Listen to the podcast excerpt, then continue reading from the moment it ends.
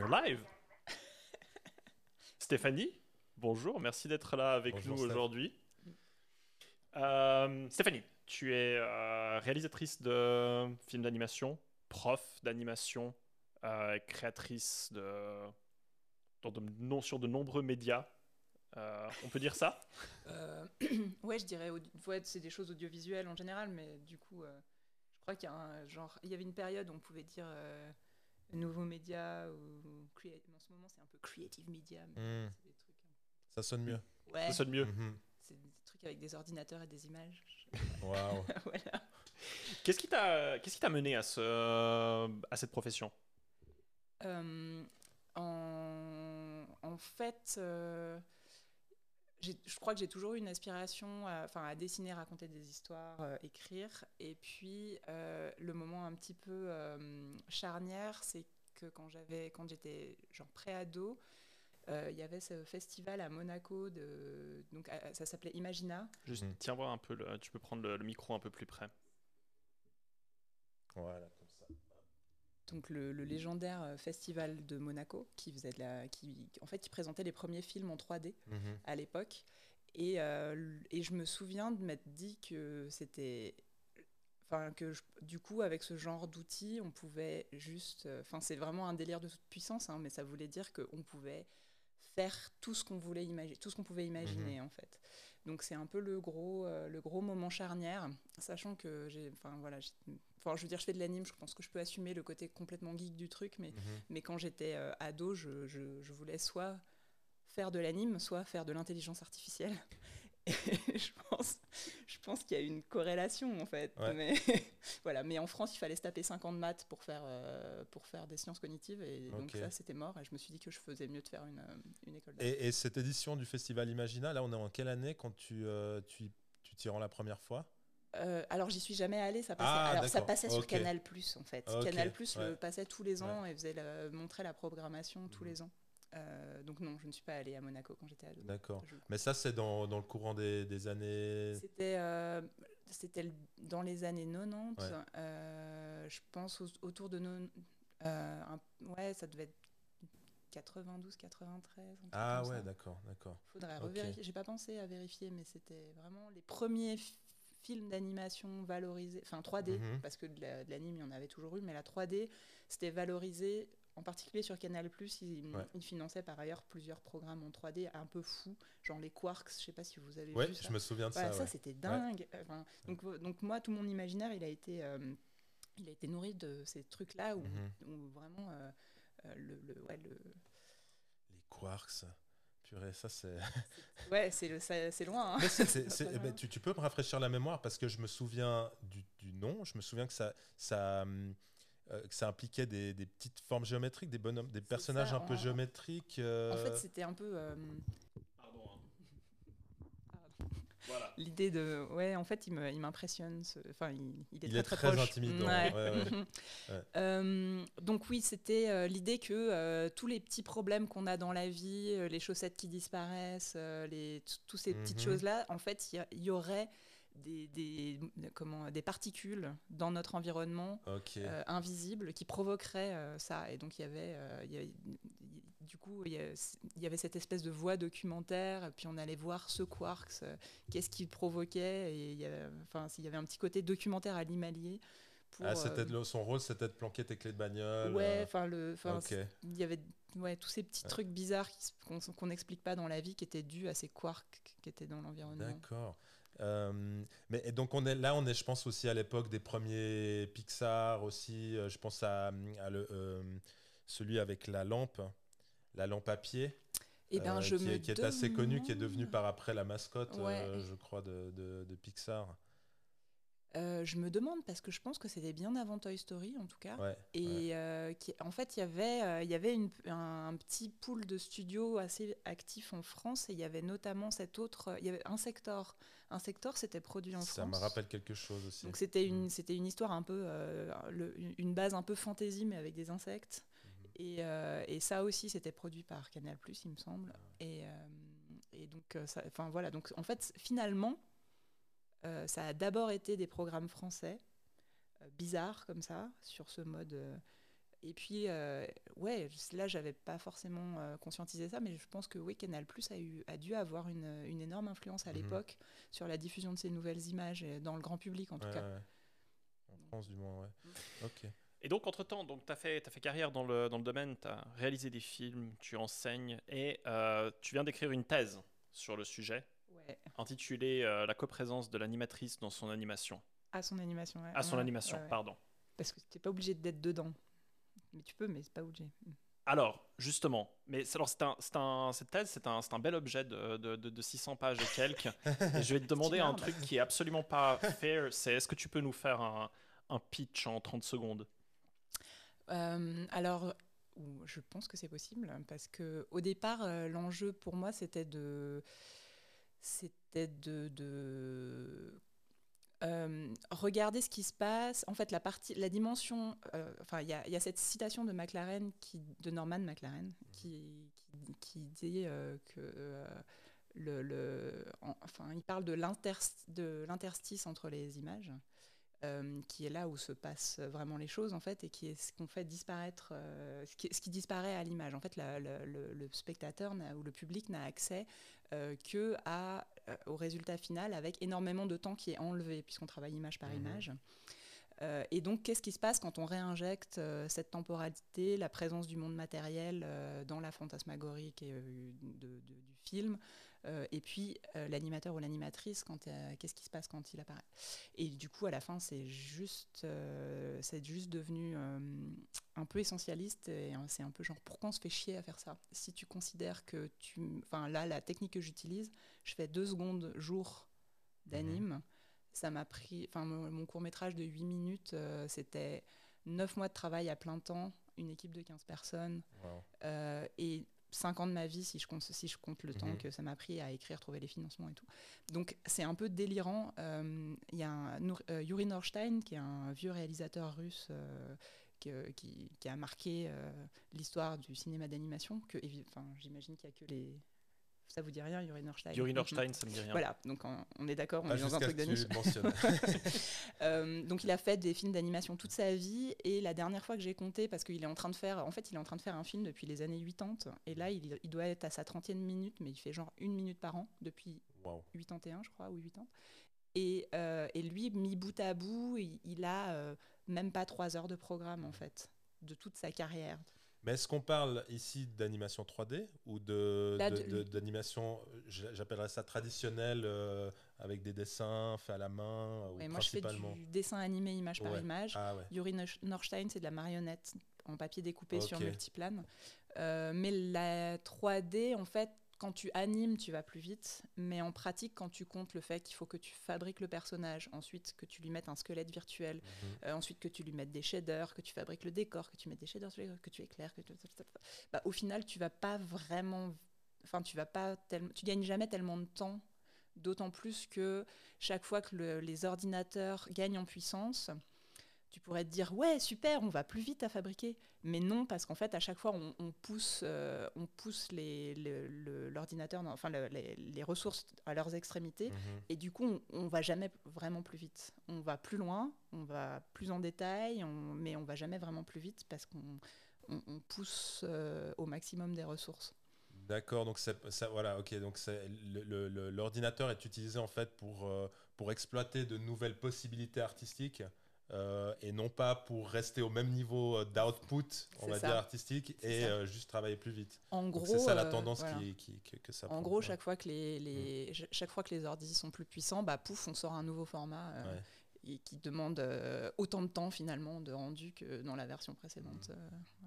Mais alors, c'était quoi la, ta conclusion? La question, c'était pourquoi est-ce qu'on pourquoi est-ce qu'on fait ça malgré la, la, la souffrance que ça. Pourquoi on se fait chier je crois, Pourquoi est-ce qu'on se fait chier. Voilà.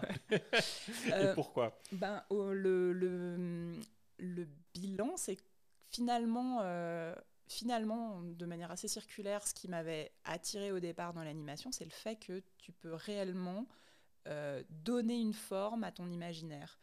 Alors tu pourrais te dire, tu peux le faire en BD ou en illustration et tout, mais en fait la dimension vraiment puissante, c'est le côté audiovisuel et la temporalité. C'est-à-dire que tu, fais un objet immersif au final, tu as le son, euh, tu, peux... euh, enfin, tu reconstitues des, personnages vraiment, tu les vois, tu peux, tu peux avoir une empathie comme pour un film, enfin, enfin comme un film de prise de vue réelle, je veux dire. Et donc tu peux vraiment manifester ton imaginaire et ton image mentale euh, avec sa temporalité. Mhm. Donc c'est finalement une, une, manière très très puissante et du coup très très motivante euh, de manifester son imaginaire. Euh, je me posais juste une question parce que dans ton intérêt pour le domaine, j'ai l'impression que ça vraiment ça, ça vient du, du, de, de, la 3D. si, j'ai bien compris, disons c'était le déclencheur, c'était le moment charnière. Mais est-ce qu'avant ça, il y a des, des, dessins animés, des œuvres qui t'ont qui t'ont aussi beaucoup marqué. Enfin, j'imagine il y a eu un itinéraire. C'était pas tout d'un coup tu es exposé à la 3D, tu dis ah bah c'est le truc que je veux faire de, de ma vie. Est-ce qu'il y a d'autres dessins animés qui t'ont euh, qui t'ont euh, qui t'ont influencé, qui t'ont fasciné? Ouais, alors du coup, euh, donc euh, quand, euh, quand j'étais petite, on était pas, on était exposé à beaucoup de dessins animés puisque c'était la période où genre le club Dorothée avait récupéré tout un corpus de, de manga et de un corpus de, manga. J'aime bien que ce, terme soit appliqué à, à, ce catalogue de, de dessins animés japonais qui étaient sauvagement censurés et qui, était, qui, qui, du coup faisaient à peine sens tellement il y avait mm. de, scènes coupées. Mais... Du semblant dans Ken le Survivant. Euh, voilà, très évocateur, ouais. Uh-huh. ouais, Mais euh, du coup, euh, donc oui, on était très très exposés à, une, finalement à des, choses assez variées parce que donc il y avait ces dessins animés japonais qui arrivaient, puis il y avait mm. aussi tout ce qui se faisait en France. moi, un de mes, une, une, de mes grandes fascinations quand j'étais petite, c'était les mondes engloutis. Ah, je me souviens très bien. Qui était complètement dingue en termes d'imaginaire. et puis aussi, il y avait un truc qui s'appelait Clémentine qui était aussi un truc. Euh, alors, c'était une petite fille qui était en fauteuil roulant et en fait, elle, euh, elle pouvait, euh, enfin, par la force de son imagination, vivre des aventures incroyables dans, dans, un monde imaginaire en fait où du coup elle pouvait de nouveau marcher. Donc c'était c'était c'était un peu sériel en plus. Enfin c'était tous des trucs qui étaient un peu sériels. Puis il y avait aussi euh, euh, Ulysse 31 donc tous ces trucs avec euh, vraiment l'idée que le monde était beaucoup plus vaste mais Ulysse 31 c'était une production française? C'est une coproduction franco-japonaise. Ah voilà. D'accord. Alors ça c'est extraordinaire. Tu connais Gab? Moi j'étais mon club Dorothée était largement censuré par mes parents. Ah oui. J'ai des lacunes euh, dans mes... Genre, t'as vu la petite taupe euh, comme. Euh, ouais, je crois que la, la, limite était quelque part entre les Chevaliers du Zodiaque et puis Nicky Larson. Ouais, c'était quand même assez. Euh... Rademain demi, La pension des mimosas, Juliette, je t'aime. Jeanne et Serge, peut-être, non? Ça, j'ai jamais entendu parler. Ah, ah mais ça, c'était incroyable, sur le volleyball. Mm Coup de, ah, coup de foudre au match de volleyball. Ouais, Rome comme volleyball. Ouais, ouais, ouais. Mm. Extraordinaire. Euh, mais bon, alors, il y a toutes ces influences, mais. Euh, et, ah, je, on se connaît depuis longtemps, je sais que tu es quelqu'un qui crée beaucoup, mais ensuite, quand on part de, de cette inspiration, de, de ces influences, jusqu'à en faire son métier, quel est le, quel est le parcours? Euh, Alors, effectivement, c'était un, c'était un truc dont j'ai été assez sûre assez tôt. Euh, enfin, l'espèce de, de, truc où tu balances entre le, le, voilà, les sciences cognitives et l'anime, mais c'était deux, c'était deux centres d'intérêt bien clairs dans ma tête depuis longtemps. Mais en réalité, les sciences cognitives, j'y suis arrivée à cause de Ghost in the Shell, en fait. Ah. Et, le, dans, le, dans, dans, dans, le manga, il y a des notes de bas de page. J'ai commencé à lire Douglas Hofstadter à cause, mhm. de, à cause de Ghost in the Shell. Enfin, voilà. Donc finalement... Bah, Samune euh, Shiro, qui est quand même un, un type assez, euh, assez fascinant. Parce que au niveau de, de, ses influences qui se distillent dans, dans ses œuvres, c'est assez, assez incroyable. Hein. La, vision qu'il avait du futur, beaucoup de choses qu'on peut retrouver un petit peu en filigrane aujourd'hui dans, dans, beaucoup de technologies euh, qui sont évoquées, euh, euh, des, les Neuralink, Neuralink, Neuralink, non, le, truc Neuralink de, de, Musk, là? Ouais, ouais, ouais.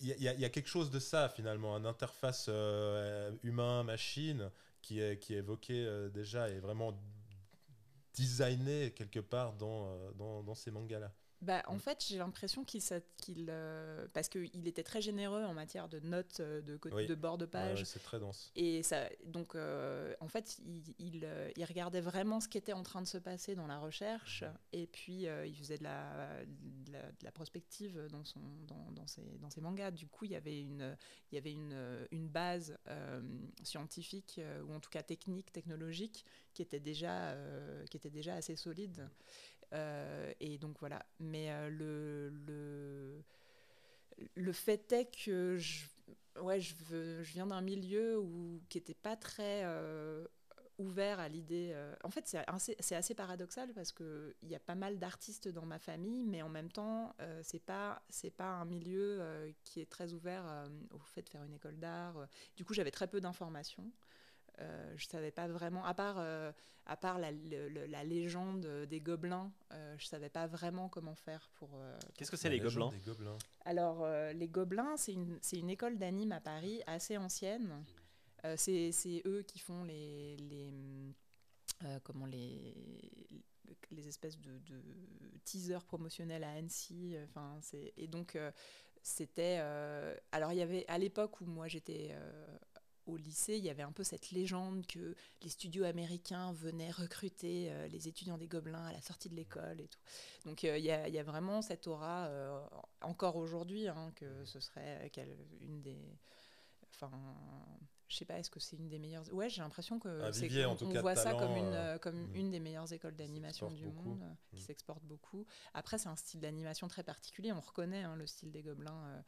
Et euh, voilà, donc c'était à peu près la seule info que j'avais. Et par ailleurs, j'avais une pression qui était que euh, je n'avais pas trop de marge de manœuvre euh, pour faire une école privée.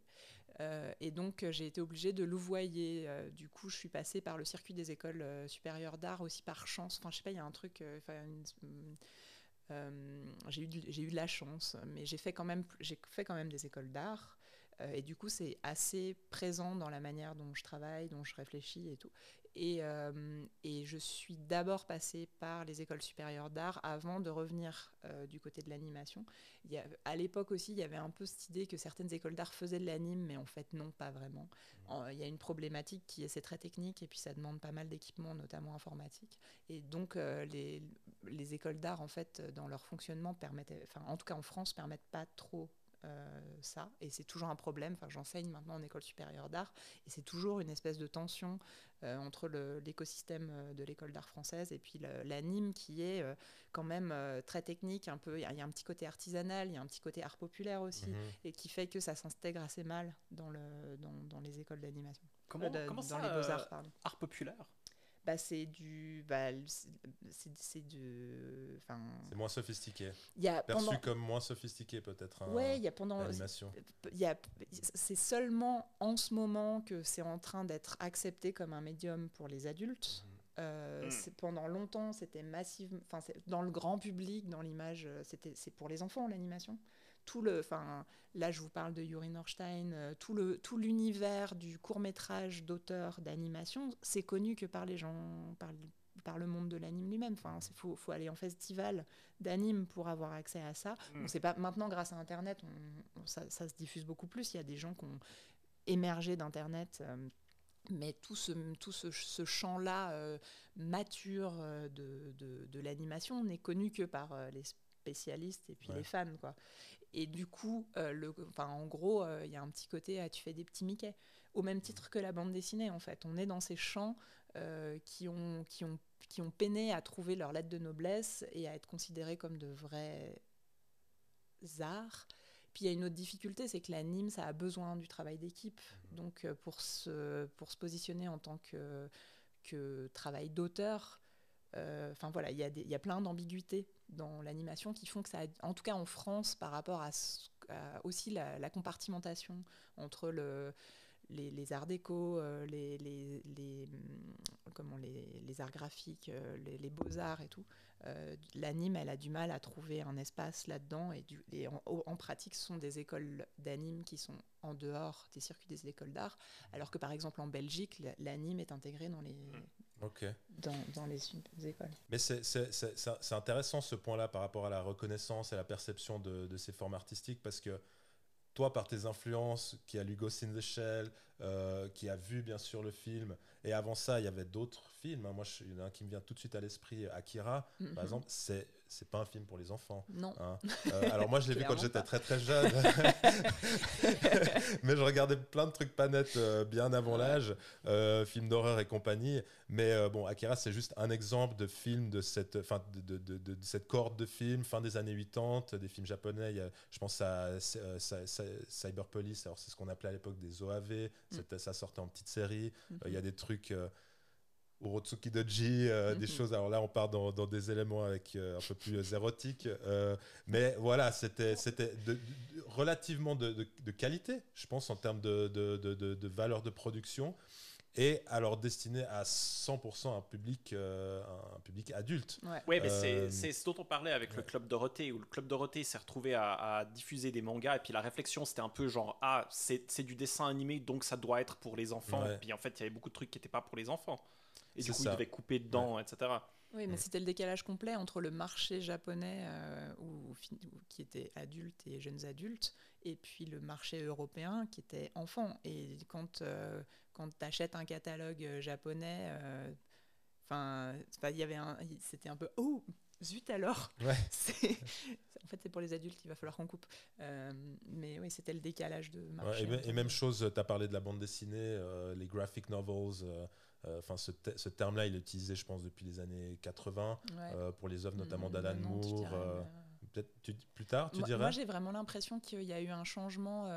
je me souviens que le, ce qui avait fait un petit peu basculer le truc, c'était ce, ce graphic novel américain. C'est Will. Eisner, A Contract with God. Moi, c'est celui qui me vient à l'esprit parce qu'il avait reçu un, un- un prix. euh, c'est un- recueil, c'est une bande dessinée, mais c'est un recueil d'histoires un peu juives qui se passe à New York, Brooklyn, etc. Ouais, il y avait pris des- effectivement ouais. Mouse aussi qui avait. Mais il y Oui, avait un truc qui s'appelait Blanket, je crois, quelque chose comme ça. C'était un, Et il y a- ça avait euh, vraiment. euh, Je crois qu'il a eu un prix à Angoulême et, euh, et ça avait vraiment euh, fait rentrer l'idée du graphic novel euh, Mhm. dans, aussi pareil dans le grand public. Et puis le, la- la- un peu la dimension. euh, le, le graphic novel, ça va, c'est pas de la BD, donc du coup, c'est pour les. Ouais, mais justement, je voulais poser cette question. Est-ce que ça existe vraiment le roman graphique ou est-ce que c'est juste un terme qu'utilisent des branleurs qui osent pas dire qu'ils lisent des BD, des BD Je pense que ça sert à se valoriser. En tout cas, dans mon cas, je peux le dire. hein, c'est c'est pour valoriser le fait, pour m'aider à assumer le fait euh, que, que, que je, que, je lis, euh, que je lis une bande dessinée, en, en raison justement de, de la perception euh, que tu as mentionnée. Alors, on n'est on est, on est- on n'est pas là pour parler de BD, mais ça rentre un petit peu dans cette réflexion. Finalement, il y a encore, on, on peut encore se retrouver dans des discussions. Alors, toi, tu es dans un cadre professionnel où je veux dire l'activité, le, le- le- voilà, vous êtes entre vous, les discussions, c'est entre professionnels. Donc, il y a- ces questions-là sont pas pertinentes, mais euh, je pense que dans certaines discussions qu'on peut avoir, des gars comme Gabrielo et moi, euh, si on s'extasie sur un dessin animé ou un truc d'animation, il, y a encore, il peut encore y avoir des réactions de type euh, Ouais, mais est-ce que c'est pas pour. c'est plus de ton âge? Hmm. Mhm. C'est marrant, dans ce que tu dis, il y a aussi une, euh, une tension entre le fait que bah, tu, tu parlais du fait que c'était un euh, bah voilà, si aussi tu fais du, du dessin animé euh, ou de- du film d'animation, on te dit ah, tu fais des tu fais des petits Mickey. Du coup, il y a cette tension entre le comment le métier est considéré, mais de l'autre côté, la quantité de travail que ça représente. C'est pas un euh, c'est un, c'est un truc extrêmement difficile et qui peut euh, parfois être, être, être mal considéré dans, le, hum, dans la population générale. Ouais. C'est euh, c'est difficile, non? Oui, c'est enfin en tout cas le la di- rien que pour la temporalité. Alors ouais, donc c'est difficile à plein de niveaux. Euh, la première chose c'est que tec- enfin, techniquement et puis euh, plastiquement il y a énormément de composantes en fait. euh, il y a tous les, toutes les composantes de la photographie, l'éclairage, il y a toutes les composantes picturales, de la, donc le, le- le dessin, la composition, la couleur. Il y a la dimension langage cinématographique, qui est en fait un vrai langage, et enfin on raconte pas, euh, on ne s'en- enfin, on raconte pas comme ça des choses. euh, euh, Enfin, avec des plans, c'est hy- hyper difficile de faire quelque chose de compréhensible. Euh, Il y a des questions de direction d'acteur, d'interprétation. euh, et puis après, techniquement, animer image par image, c'est, euh, ça demande une sensibilité, ça demande de comprendre des questions physiques. De jongler entre euh, un réalisme avec la, de la physique et puis, euh, et puis du, du, la, la suspension d'incrédulité du, du, Mm. public parce qu'on va faire des ch- choses qui sont en fait extraordinaires, Mm. mais quand même dans, un, dans, la limite, euh, dans une limite de crédibilité. Quoi. Euh, ça, et puis ça demande de- de- d'avoir une sensibilité au rythme. Une sensi- donc c'est quand même... alors c'était ce que je trouvais extrêmement attrayant dans, dans le truc parce que en fait ça couvre euh, vraiment énormément de champs créatifs mais inversement du coup c'est extrêmement complexe et ça implique euh, alors en plus à rajouter à ça la dimension tous les programmes qu'il faut prendre en main parce qu'en fait entre le début et la fin euh, il y a au moins quatre ou cinq programmes différents euh, qui par ailleurs euh, sont pas très, nécessairement pérennes dans le temps sur la longueur d'une carrière. Donc y a donc effectivement c'est de la complexité le cinéma d'animation. Et, donc, bah, ça implique un investissement à tous les niveaux, en fait, euh, pour, euh, pour être bon, pour être un. Enfin. euh, Alors, d'où la nécessité du travail d'équipe aussi, parce que du coup, euh, bah, idéalement, moi, en tant que réalisatrice, j'embauche des gens qui sont de meilleurs animateurs que moi ou de meilleurs compos que moi, Mhm. pour qu'à la fin, on ait le- le- voilà, l'objet le meilleur possible, enfin le, le- le résultat le plus euh, satisfaisant possible et si possible proche de ce que j'imaginais. Euh, mais, mais ouais, c'est, enfin, d'où la question pourquoi on s'impose ça en fait parce que Mm. c'est tellement euh, donc il y c'est passionnant mais c'est épuisant. Il faut vraiment tenir sur la longueur Euh, et puis en plus euh, quand on est dans des trucs d'auteur bah, il y, a, il y a aussi toute la dimension euh, comment gestion d'équipe qui peut être difficile. En plus quand il y a des deadlines c'est très stressant. Enfin les, les prods c'est assez stressant. Faut, faut vivre ensemble dans des conditions de stress assez fortes. Donc ouais dans l'ensemble c'est effectivement assez dur Et tu parles de. hum, Tu parlais ici du fait que tu peux, tu peux, tu peux vraiment, avec l'animation, donner vie à ton, à ton imaginaire. Euh, dans ta thèse, il y a un mot qui revient euh, plusieurs fois, c'est la démiurgie. Euh, mais en quoi est-ce que l'animation permet de créer une. euh, de donner euh, vie à ton imaginaire plus que. Tu parlais euh, par rapport à la BD, il y a le, côté audiovisuel, mais plus que par exemple le film. Mais parce qu'en fait, tu contrôles absolument euh, euh, tous les niveaux. Enfin, en- euh, le, film, quelque part, tu es. comment Il y a. T'as as, toujours beaucoup d'humains, même devant toi, les, tes acteurs, interprètes, t'as, je sais pas, ton. T'as as toujours beaucoup d'humains. Alors que quand tu es en train de, quand tu es en train de dessiner ton personnage, c'est toi qui en contrôle l'interprétation. Donc, euh, en fait, l'anime, le, l'anime, il y, a un- il y a un côté euh, corps, corps de substitution. Euh, en, fait, on se, c'est assez fatigant parce que ça, ça nécessite de beaucoup mobiliser d'images mentales pendant que pendant qu'on le fait. Et du coup, il y a une sorte de processus de, de, de transcription ou de traduction. Ça, C'était une, enfin, j'ai interviewé une de mes étudiantes et elle parlait de traduction et je pense que c'est assez juste en fait. Donc, tu traduis ton image mentale vers le médium que tu es en train de manipuler. Et en plus, tu, tu manipules un intervalle de temps, en fait. Euh, Et tu es responsable de. C'est toi qui gères l'interprétation. Euh, c'est tu, tu, tu- c'est un corps de substitution, tu, tu mobilises dans ton corps des sensations et puis tu essayes de, les, t'essayes de, de transcrire ça euh, dans le dessin, par exemple. Et, euh, et donc, c'est beaucoup plus, tu as beaucoup plus de contrôle. C'est infiniment plus lent, évidemment, mais tu as beaucoup plus de contrôle que, que quand tu travailles avec, de la, avec du réel, en fait. Enfin, Donc tu veux dire que les animateurs sont des, des control freaks à l'ego surdimensionné qui... euh, Euh, bah, disons que Control Freak, oui, dans la mesure où je- moi je fais de la performance en direct euh, dans le cadre de ces, de ces questionnements par rapport à la fabrication. Mhm. Donc en fait, je, je- je prends, je, je fabrique le film en même temps que je le projette. Donc on prend des images et puis il y a une boucle qui s'upgrade et puis le public est là et nous voit manipuler parce que le- en général je le fais en trio et puis avec des musiciens. Donc le public nous voit manipuler. et en fait, pour trouver des gens pour faire ça avec moi, euh, j'ai trouvé une graphiste et une scénographe, mais les, les animateurs, les animatrices, ça les fait quand même assez flipper de faire ça. Parce qu'il n'y a pas ce contrôle. euh, en, euh, Ah ouais, parce qu'ils seront... euh, bah, t'es ouais, sans ouais. filet. Pas droit à l'erreur, ouais. Lorsque tu animes comme ça en direct, il y a un travail de préparation, des répétitions, où tu peux y aller un petit peu en freestyle? Considérant que généralement il n'y a pas de budget, il y a très peu de, de marge de manœuvre pour répéter. C'est genre on- quand, quand on a de la chance, on, on, peut répéter, mais en réalité, la plupart du temps, on fabrique. Bon, après, au bout d'un moment, quand on a fait suffisamment, c'est comme de l'improvisation en fait. Mmh. Tu as, un peu ton petit euh, répertoire, de, je veux dire, improvisation en musique. Tu as ton petit répertoire euh, et puis euh, tu les. Là-dedans, tu les colles ensemble et ça produit un, un tout cohérent. Ok, bon, et j'imagine que le public vient voir quelque chose, enfin vient voir assister à ça euh, en connaissance de, cause. c'est ça. dans l'idéal, tu, tu, montres le dispositif pour qu'il soit sympa avec le fait qu'il y a des sautes et des mains dans le champ. Euh, enfin, et puis d'ailleurs, ça fait partie du spectacle, le fait d'avoir les mains dans le champ mmh. Euh, et de rendre, enfin voilà, de, de, que on, on, a tout un tas d'objets, de, de, découpage, de choses comme ça qu'on étale autour de nous. Et puis il y a, y a l'idée de l'effet de surprise aussi, que, comment on va s'en servir, qu'est-ce que ça va donner, voilà. Et toi, avec toutes ces difficultés, toutes ces emmerdes, qu'est-ce qui fait que tu continues? Euh, ouais, alors en fait c'est vrai que c'est difficile de continuer. En plus, euh, c'est dur de porter des projets, euh, c'est dur de les commencer, c'est dur de finir. Et je crois que, et en, réalité, il y a c'est vraiment un problème récurrent de la pratique artistique en fait. Il y a énormément de choses qui, qui sont des empêchements à la pratique artistique et, euh, et, puis après en plus tu, après, tu vas livrer le truc au monde et tu te soumets au jugement de, de l'univers. Enfin, il faut quand même avoir un ego bien, bien solide pour faire de l'art. Mm. Et euh, en fait, il y a mm, les trucs...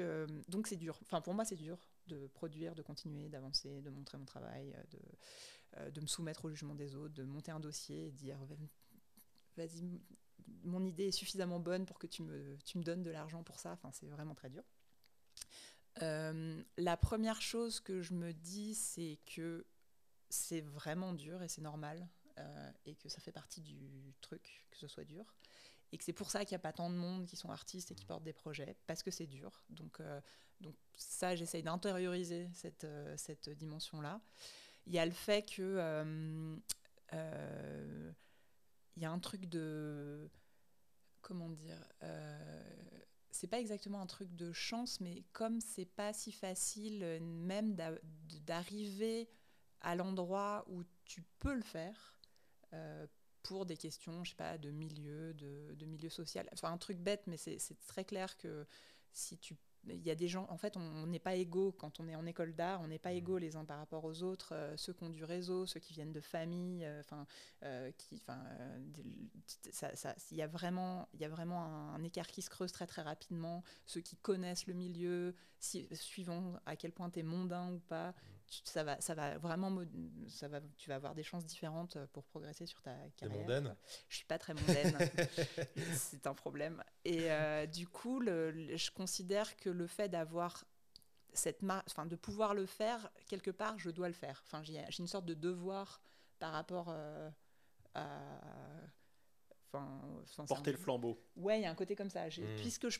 peux, en fait, parce que je peux le faire, en fait, je dois le faire pour tous ceux qui n'ont pas la chance de pouvoir le faire. Enfin, il y a un côté euh, euh, comme ça.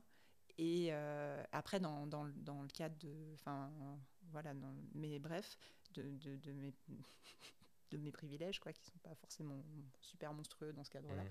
Et après, il y a la dimension qu'en fait, il y a aussi une forme de nécessité à un moment. les, les, idées, en fait, elles te bouffent. Si tu... Enfin, moi, je sais qu'il y a des films que j'ai pas faits qui continuent de me hanter, en fait que j'ai commencé. J'ai commencé, j'ai pas fini, et ça continue, ça continue de me hanter. Euh, donc il euh, y a.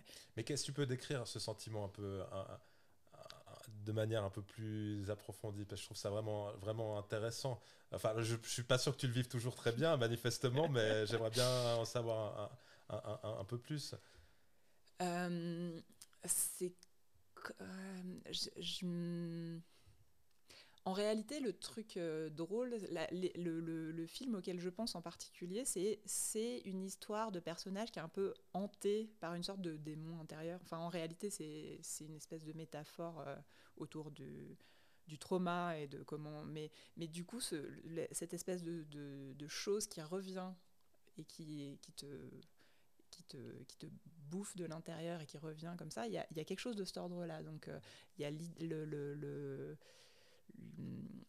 je sais pas, c'est comme si les idées avaient leur propre vie quelque part. Par ailleurs, euh, si tu les produis si tu les, si tu les mets pas au jour assez vite, il y a quelqu'un d'autre qui va les mettre au jour parce qu'on, on- voilà, Partage un inconscient collectif Ouais, ou un truc ça. du genre. Voilà. Ouais. Et du coup, si tu le fais pas assez vite, il y en a une assez proche qui va, qui, qui va arriver. Quoi. Il y a un film assez proche que de celui que tu voulais faire Ouais. qui, va, qui va jaillir. Quoi.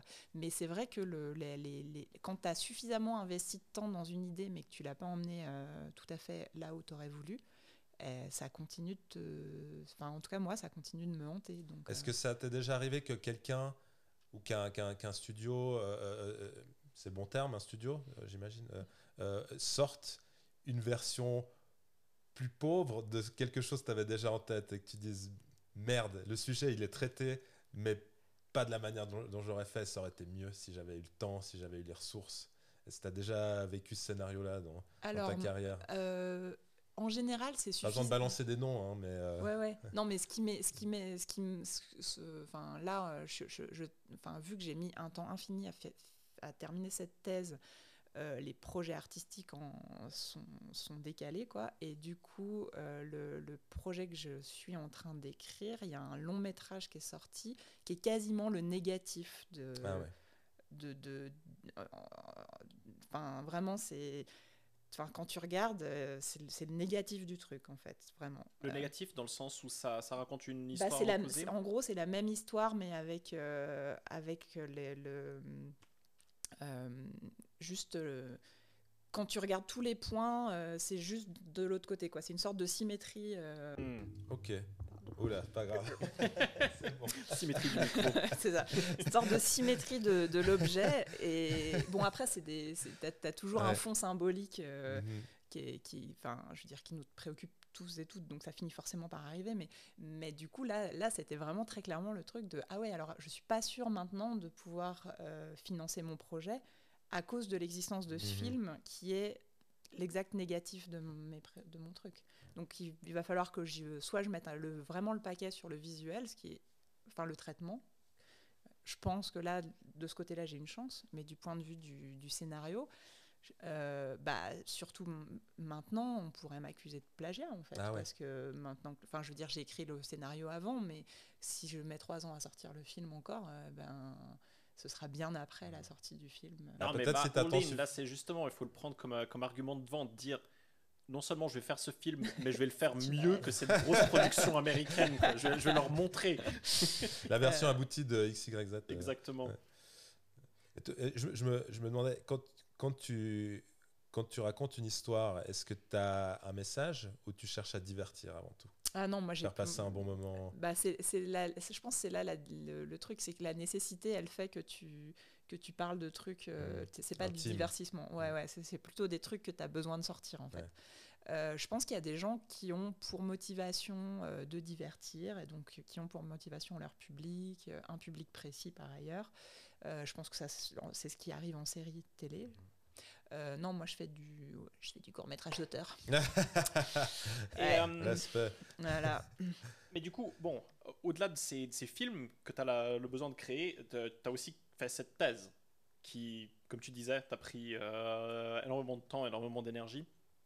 Qu'est-ce qui t'a, quelle était la, la- la pulsion de création derrière ça? Une- je pense que c'est une sorte de besoin de comprendre. euh, Enfin, c'est un, truc un peu. C'est presque froid en fait. C'est-à-dire que tu as la, fabrication qui est très, euh, qui, est très engageante. euh, Enfin, tu rentres dans un flow, tu es, en correspondance avec la matière, et puis tu fais sortir ton imaginaire. Et il y a quelque chose d'extrêmement. euh, euh, c'est hyper plaisant, enfin, c'est fatigant, mais c'est plaisant. Enfin, voilà, et puis il y a tout, le côté euh, matériaux, matérialité qui est vraiment cool. Quoi. Moi, j'adore peindre, dessiner, faire de- des taches d'encre. Enfin, c'est- donc toute cette partie-là est super satisfaisante. Et puis après, il y a une partie de moi qui est hyper euh, froide et analytique et qui veut comprendre euh, ce que je suis en train de faire. Quoi. Et le fait est que c'est des, des, des- des dispositifs où c'est hyper difficile d'a- d'avoir du recul sur ce que tu es en train de faire. C'était un peu une des prises de conscience de la thèse aussi, c'était que j'avais des pré- préjugés sur ma propre pratique. Euh, qui- et, et- mais qu'en fait, euh, le moment où j'essayais d'analyser vraiment qu'est-ce qui était en train de se passer pendant que j'étais en train de faire, euh, c'était pas ce que j'imaginais que j'étais en train de faire. Enfin, t'as un exemple? Bah, assez concrètement, euh, à un moment donné, je me, suis- donc je me suis mise à me poser des questions sur cette image mentale euh, de, de, de- de l'animateur ou de l'animatrice. Et euh, du coup, j'ai commencé, à- commencé à interviewer des animateurs et des animatrices à de différents niveaux, enfin des gens très des seniors, ce qu'on appelle, et puis des, des plus débutants pour essayer de comprendre ce qui se passait dans la tête euh, euh, pendant qu'on est en train d'animer. Et en fait, je me suis rendu compte qu'il y avait un décalage entre mon image mentale de réalisatrice et l'image mentale euh, de la personne qui est en train d'animer. Euh, parce qu'en fait, moi, je pensais conception. Du coup, j'ai tout de suite euh, des, j'ai tout de suite des ambiances. En fait, finalement, je travaille très vite en couleur. Je, travaille au, crayon de couleur ou avec des, j'ai tout de suite des ambiances, tout de suite des, des sensations. C'est très expressionniste immédiatement. Mais pendant qu'on est en train d'animer, en réalité, toutes ces, toutes ces composantes visuelles ont déjà été fixées au moment du storyboard, notamment, qui est le moment où tu planifies le plan, en gros.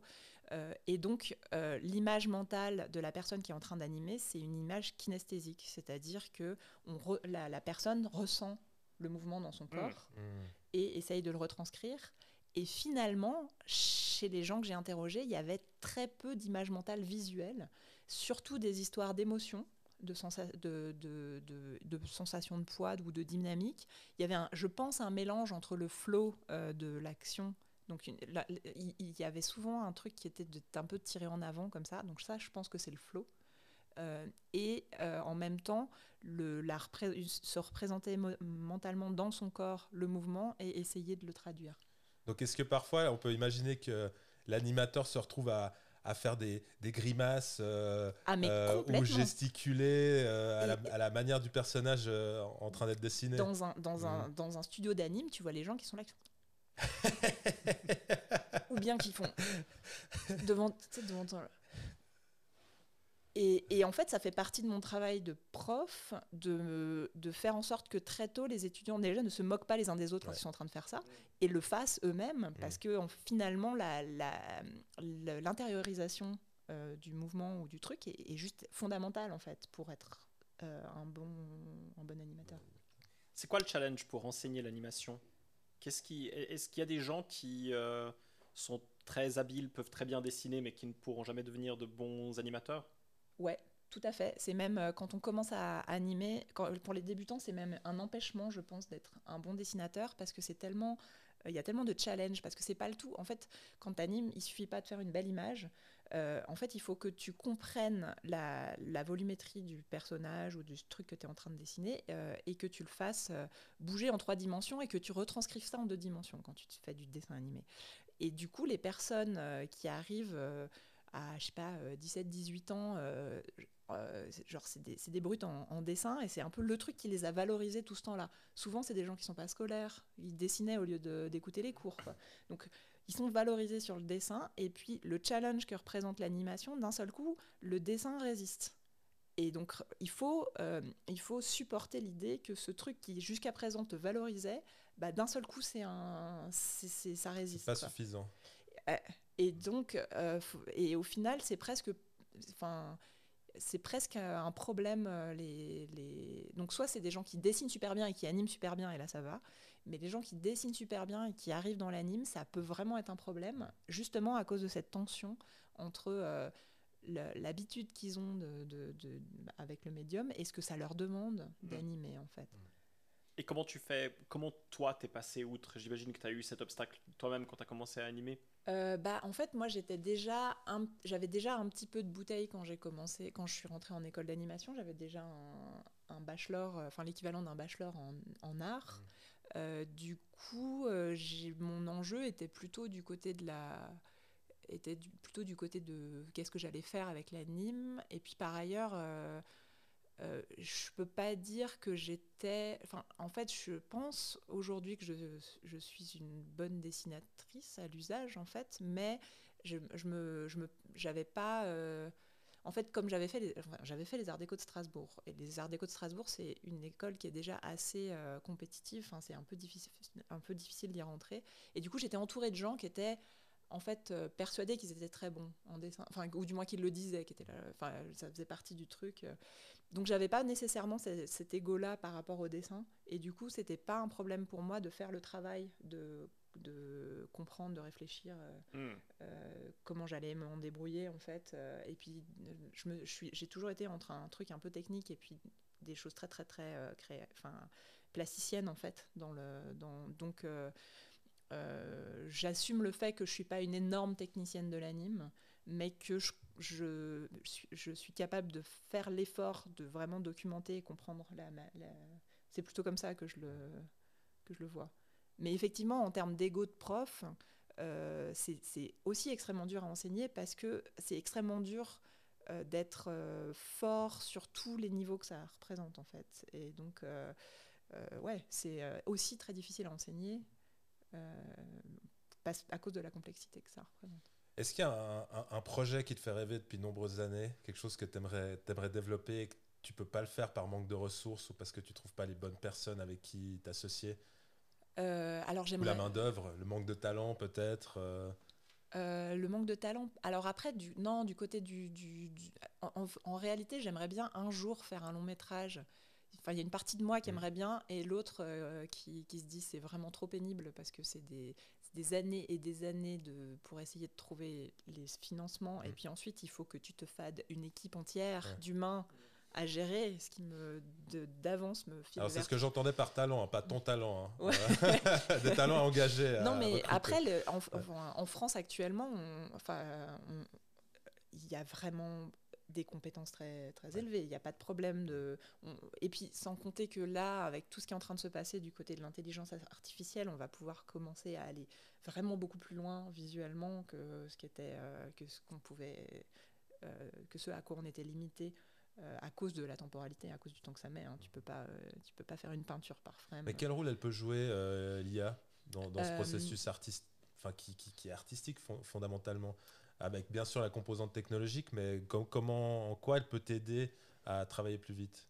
Bah, en l'occurrence, euh, là, ce qui est en train de se, ce que je trouve euh, très excitant dans ce qui est en train de se passer, c'est que tu as, donc de l'IA qui peut te faire des intervalles automatiques. C'est-à-dire Ouais. que tu n'es plus obligé de dessiner euh, 12 ou 24 images par seconde. Tu peux dessiner que les, les images les, qui, te semblent les plus, qui te semblent nécessaires. Euh, alors, à la fois au mouvement et à la fois au rythme. hein. et puis après, elle, elle rajoute les, les intermédiaires, qui étaient en- une tâche de script humain précédemment, hein, que- qui était fait par des gens euh, à deux secondes jour. Comme, avant- comme. Et puis après, la deuxième, le deuxième truc qui est vraiment chouette, c'est le fait que tu peux désormais euh, faire une direction artistique. Donc tu fais une peinture et tu dis à l'IA, tu me l'appliques à toute ma séquence d'images. Euh, et donc, euh, enfin ça, euh, c'était, enfin si tu prends euh, Van Gogh, enfin le film, le film d'animation dans Rotoscopie là, de, qui est sorti il y a pas très longtemps. En fait, ils ont embauché une armée de peintres pour faire, pour faire image par, par image la En rotoscopie. rotoscopie? Ouais, en quel, quel était rotoscopie. l'acteur? C'était pas Il n'y avait pas eu un Van Gogh avec Robin Williams il y a quelques années ou là, c'est un truc qui est sorti avant le Covid, Ok. euh, je sais pas, 2-3 ans avant le. Covid. Et euh, donc, euh, c'est de la peinture animée. hein. Euh, et, et- et ils, ont, ils ont donc embauché une armée de peintres. Donc ils ont ça. filmé et ensuite ils ont rotoscopé chaque image. Ouais. À la Rotoscopie, peinture dans tu un peux style, expliquer ce que c'est la rotoscopie? Alors la rotoscopie, c'est une technique d'animation, mais justement, on a, on a fait un colloque cette année où moi je conteste l'idée que c'est, enfin Ouais. du moins, c'est à proprement parler, enfin par rapport au travail d'animateur, c'est en fait c'est pas ça que tu fais quoi. Mais en l'occurrence, euh, tu, tu pars d'un matériau qui serait de, de la prise de vue réelle et tu y appliques euh, une direction artistique, des- du- donc euh, en général à la main. Donc tu- ça, ça peut être redessiné, décalqué, peindre par-dessus, appliquer des... Enfin voilà, photocopier, bar- barbouiller, etc. Et, euh, mais la base du mouvement, elle est la- de- du côté de la prise de vue réelle. C'est euh, A Scanner Darkly.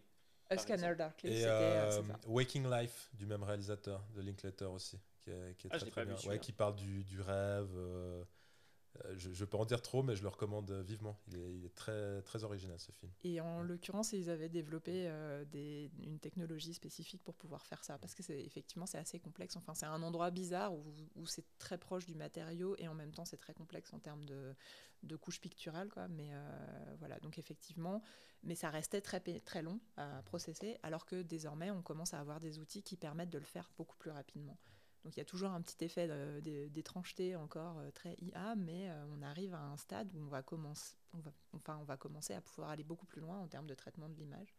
Et ça marche sur de la vidéo, mais ça marche aussi sur du dessin, en fait. Et c'est ça qui est formidable. Mais est-ce que tu... Ah, vas-y.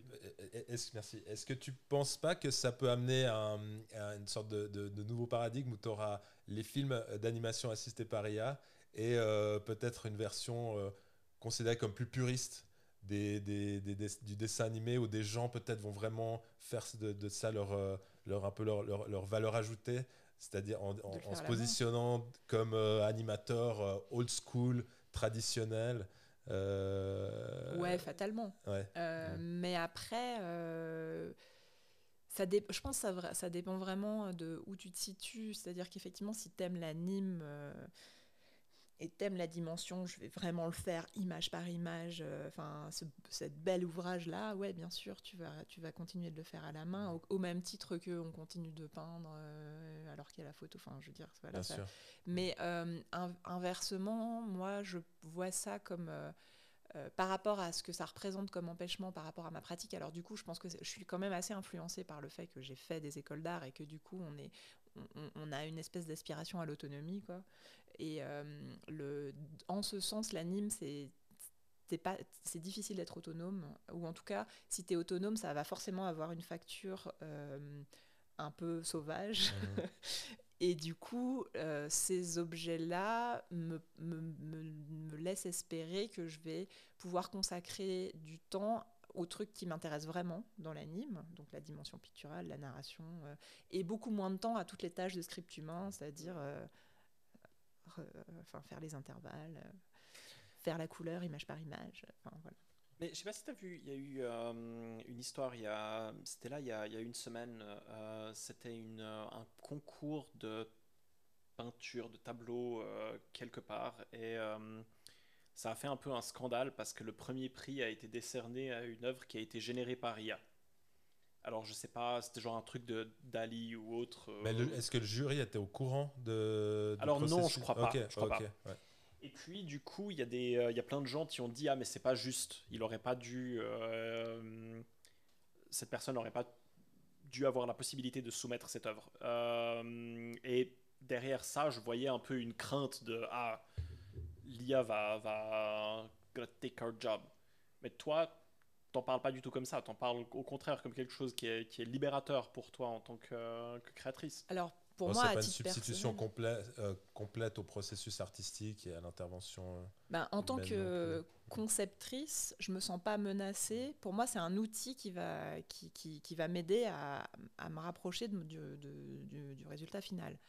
Euh, par contre, je pense que si j'étais technicienne compo rendu, là, je me ferais plus de, hmm. je me poserais plus de questions peut-être. Ou si j'étais, euh, euh, effectivement, si j'étais illustratrice, euh, peut-être que je me poserais, enfin, je serais, je, serais, je moins la maline. Mais après, mon, ma lecture, donc, ce que m'a apporté la thèse aussi, c'était de faire un, de, de, de, réfléchir aux questions d'innovation technologique parce que en fait l'animation c'est quelque chose qui ne peut exister que que avec des moteurs, euh, que, euh, bah, que, que, pendant l'Anthropocène en réalité, malheureusement. Euh, donc, mais, mais du coup, en fait, un, une, une, une innovation technologique, elle sera utile. Si elle est utile, elle sera utilisée. On peut rien y faire. Et évidemment, ça va remanier le, le, le, paysage et les, voilà. Mais du coup, moi, j'ai, enfin, la manière dont je le vois, c'est on n'a pas, on n'a pas empêché euh, l'avènement des métiers à tisser, on n'a pas empêché euh, la machine à vapeur, on n'a pas, enfin bref. Et, Tant qu'on est euh, content du résultat final, c'est, enfin la, la, technologie, le processus peut-être qu'il est moins, il passe, il peut passer au second plan quelque part en termes de, du degré d'intervention humaine qui peut, qui, qui, impliqué. Et en plus, je pense que les humains continueront de créer euh, quoi qu'il arrive en fait, parce qu'on a une, euh, une, pulsion créatrice. Alors après, le vrai problème, c'est plutôt comment on va se faire rémunérer, ça je suis d'accord, mmh. parce que mmh. aujourd'hui, on vit, il n'y a jamais eu autant d'images produites et les créateurs de contenu sont toujours les moins payés de la chaîne. Euh, donc la, le, mais d'un autre côté, euh, bah, en fait, on n'a jamais produit autant d'images. Et alors évidemment, l'IA, ça fait que rajouter au bruit, hein, c'est clair. Ouais. Mais, mais, mais du, moi, de mon point de vue, en tout cas, d'autrice un peu enfin, du côté de mon délire de toute puissance, ça devrait me ramener. Ça devrait plus de possibilités, ouais, plus ça. de pouvoir. Mais c'est vrai, pour rebondir sur ton point, euh, Gav, euh, est-ce qu'on peut pas imaginer un futur où à un moment donné, tu as un programme et tu entres quelques paramètres, euh, voilà les thématiques que je veux voir, voilà le style visuel que, que je veux obtenir, voilà la durée euh, du film que, que désiré, et puis brrr, on laisse tourner un petit moment, et puis tu as un output, et c'est un truc qui est qui est dans une espèce de blind test, si je puis dire, je sais pas, le, mot n'est pas mhm. pertinent, mais disons, si tu connais pas la source ou le, le, studio qui est derrière, qui est, qu'est-ce qui, le la nature du processus, peut-être que tu consommes un truc qui est, extraordinaire ou mémorable. Tu dis, mais c'est. Euh, et euh, je sais pas, j'ai l'impression des fois que c'est peut-être pas, pas si loin qu'on le pense, en fait, euh, cette réalité-là. Ouais. Ouais, mais en même temps, l'autre question qu'on peut se poser, c'est est-ce que, ça, est-ce que des œuvres créées comme ça vont pouvoir nous surprendre? Parce que, en ce qui me concerne, tous les films de Marvel pourraient être générés par une IA. parce que c'est bah. mais, et, et, fine, genre, si, t'aimes bien ça, mais. Euh, ouais, mais ils, te font, ils peuvent quand même te faire passer un bon moment. Mais bien sûr. Tu vois, c'est vrai, te, te surprendre ou te choquer, ça, ce serait la question. ouais. Mais en fait, au stade où on a rationalisé, euh, par exemple, euh, la fabrication d'un scénario, euh, enfin maintenant, il y a, voilà, on a, des, on a des jolis schémas avec des petites courbes de tension, et puis The Dark Knight of the Soul qui arrive au troisième tiers, et puis, enfin, on a, finalement, on a tellement rationalisé l'écriture de scénario que ça pourrait tout à fait, ça pourrait mm, effectivement arriver. Et quelque part, en fait, moi, ce que je trouve intéressant dans l'IA, c'est que ça me pose la question. donc, donc, enfin là, ces temps-ci, il y avait un peu ah, est-ce qu'on arrive à la singularité? Est-ce que euh, les, les, IA conversationnelles de Google ont-elles une conscience et tout? euh, Et donc, euh, avec, avec toute la toute la réaction culturelle qui est non, c'est impossible, ce ne sont que des objets. Ce ne sont... Mais en réalité, moi, la question que ça me pose, c'est est-ce que finalement, la créativité, c'est. En fait, est-ce qu'on n'est pas juste des nous, des, des, IA organiques, en fait? Parce que le, là, la dimension, euh, l'IA nous propose des remixes de, de la culture, parce que c'est un, peu, un peu, en fait, c'est ça, c'est des remixes. Il, se nourrit de trucs et puis propose un remix. Mais est-ce que c'est pas ça qu'on fait, nous aussi, quand on produit en réalité euh, On a juste un peu plus de complexité, on a juste un peu plus de capteurs, on a juste un peu. On fait que de remixer, ouais, c'est peut-être qu'on crée jamais rien de, de, réellement nouveau, c'est ça que tu veux dire Ben du coup, euh, là, euh, là, oui, de réellement nouveau, non, ça fait depuis la, ouais, depuis le début du XXe siècle qu'on a fait notre deuil de l'idée qu'on allait produire euh, des trucs réellement nouveaux. Du coup, mais qu'est-ce qui te fait dire ça par rapport à ce deuil euh, de la création de choses nouvelles euh, C'est des, qui sont aussi anciennes enfin, C'est des avant-gardes. Enfin, je parle des, avant-gardes du début du XXe siècle. L'idée, c'était de faire euh, tabula rasa et puis on fait des trucs complètement nouveaux. Et puis à un moment donné, c'est genre, ah, ah, quand on arrive au moment où on fait juste une toile de couleur unie, on sait plus. Ah, on arrive au bout de et puis, euh, et puis après, il y a eu, euh, aux alentours des années 60, euh, il y a, après, il y a eu ce qui s'appelait le postmodernisme, qui était d'un seul coup, on s'autorisait on de nouveau à aller chercher dans l'histoire de l'art, faire des citations, parce qu'on était un peu arrivé au bout de, un peu de la, la de, qu'est-ce que c'est que les fondamentaux de la peinture, de la, et puis que, bah, au bout d'un moment, il fallait, enfin, fallait accepter l'idée que oui, on était euh, Tributaire de, la, la, parenté, en fait. Bah, c'est ça. Qu'à un moment donné, on arrive à une impasse et que bah, qu'est-ce qu'on fait quand on est arrivé à l'impasse? Soit on arrête de créer, soit on, a dans le passé. Voilà, soit on accepte que effectivement on est on est issu d'une tradition quoi.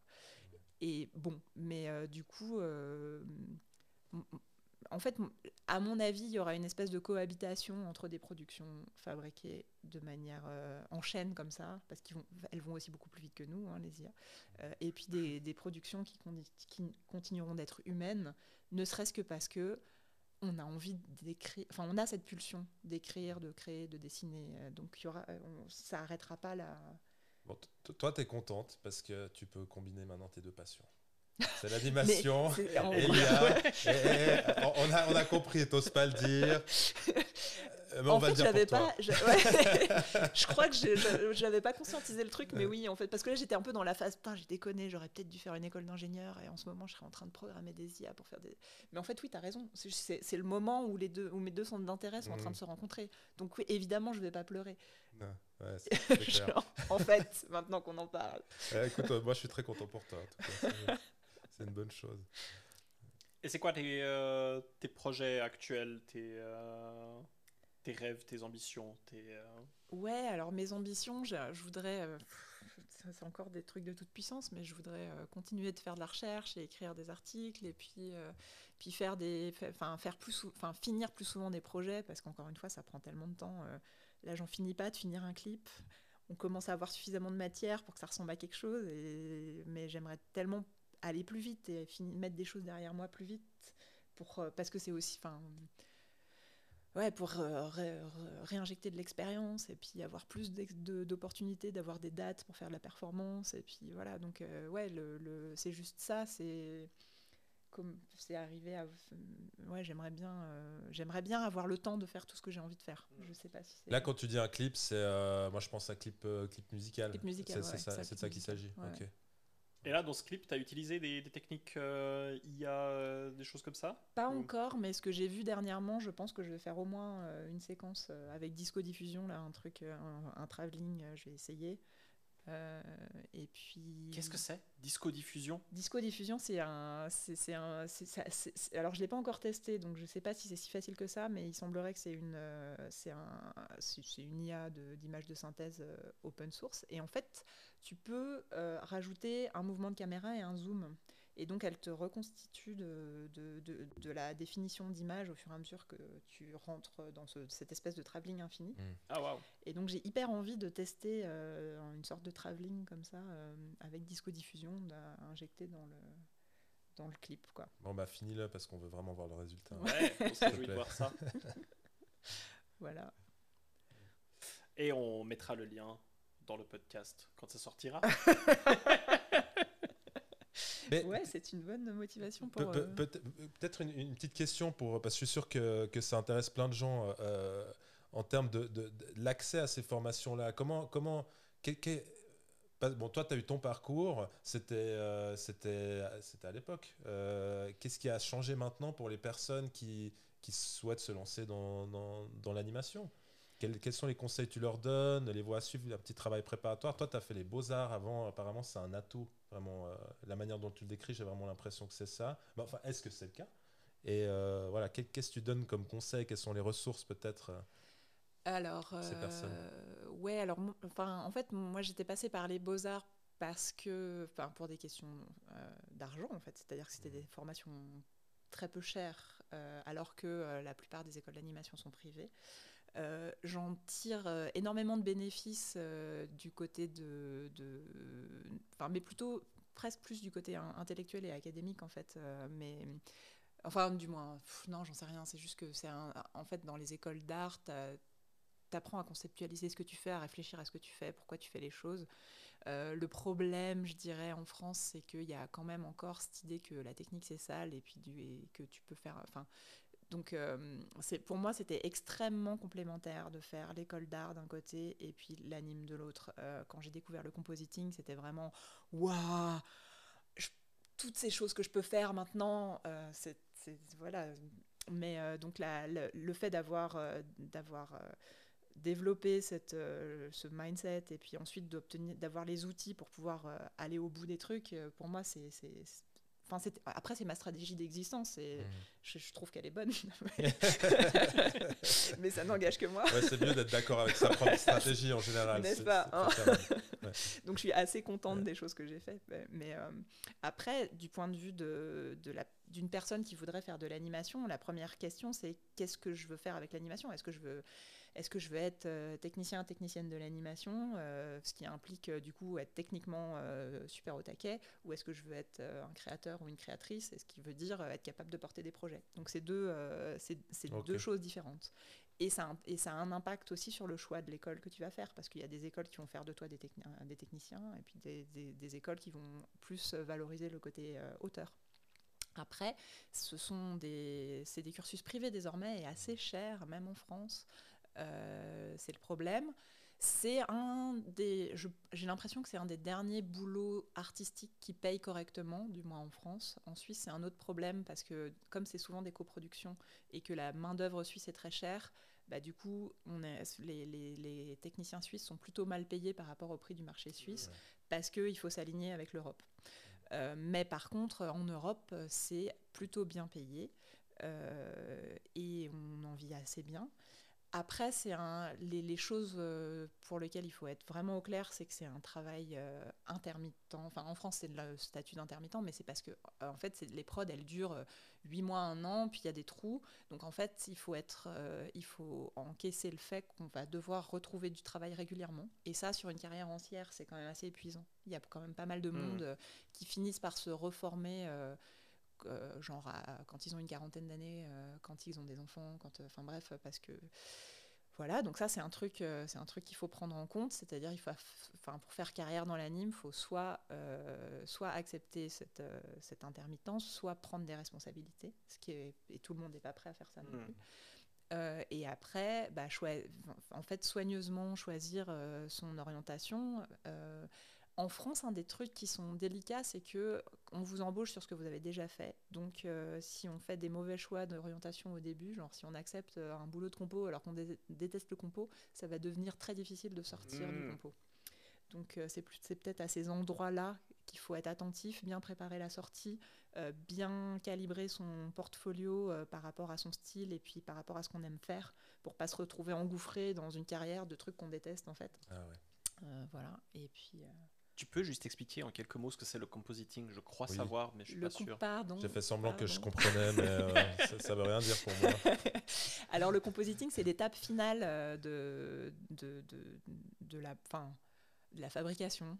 Enfin, parce qu'après, il y a plein d'étapes après, genre comme le son, par, par exemple, travailler sur le son. Mais le compositing, c'est le moment où on rassemble euh, l'animation, les décors, dans, la même, euh, dans, dans, le même objet, qu'on travaille, qu'on va travailler la lumière, si on, est-ce qu'on a besoin de vignettage, est-ce qu'on a besoin d'effets spéciaux, etc. En fait, c'est le moment où le film va, on va récupérer toutes les sources pour donner au film mm. son apparence finale. Euh, ou au plan, en tout cas, son apparence finale. Parce qu'après, on peut encore rajouter une couche d'étalonnage si on veut derrière. Mais en gros, c'est le moment où, où, le plan va vraiment ressembler à, ce à quoi il va ressembler à l'écran. Quoi. Donc, on rassemble toutes les sources et puis. Euh, et ça peut, ça peut être hyper intéressant parce qu'il y a tout ce travail de lumière et de couleur, mais ça peut être extrêmement chiant parce que mm. si on est dans la prod, on empile les couches euh, et puis après on en sent rendu et puis, euh, et puis c'est ça, c'est ça la vie. Voilà. Je comprends un peu mieux maintenant. Merci. cool, Stéphanie. Merci beaucoup pour cet échange. Merci infiniment. Très intéressant. Merci à vous. et ce sera publié très prochainement. Ouais. Merci.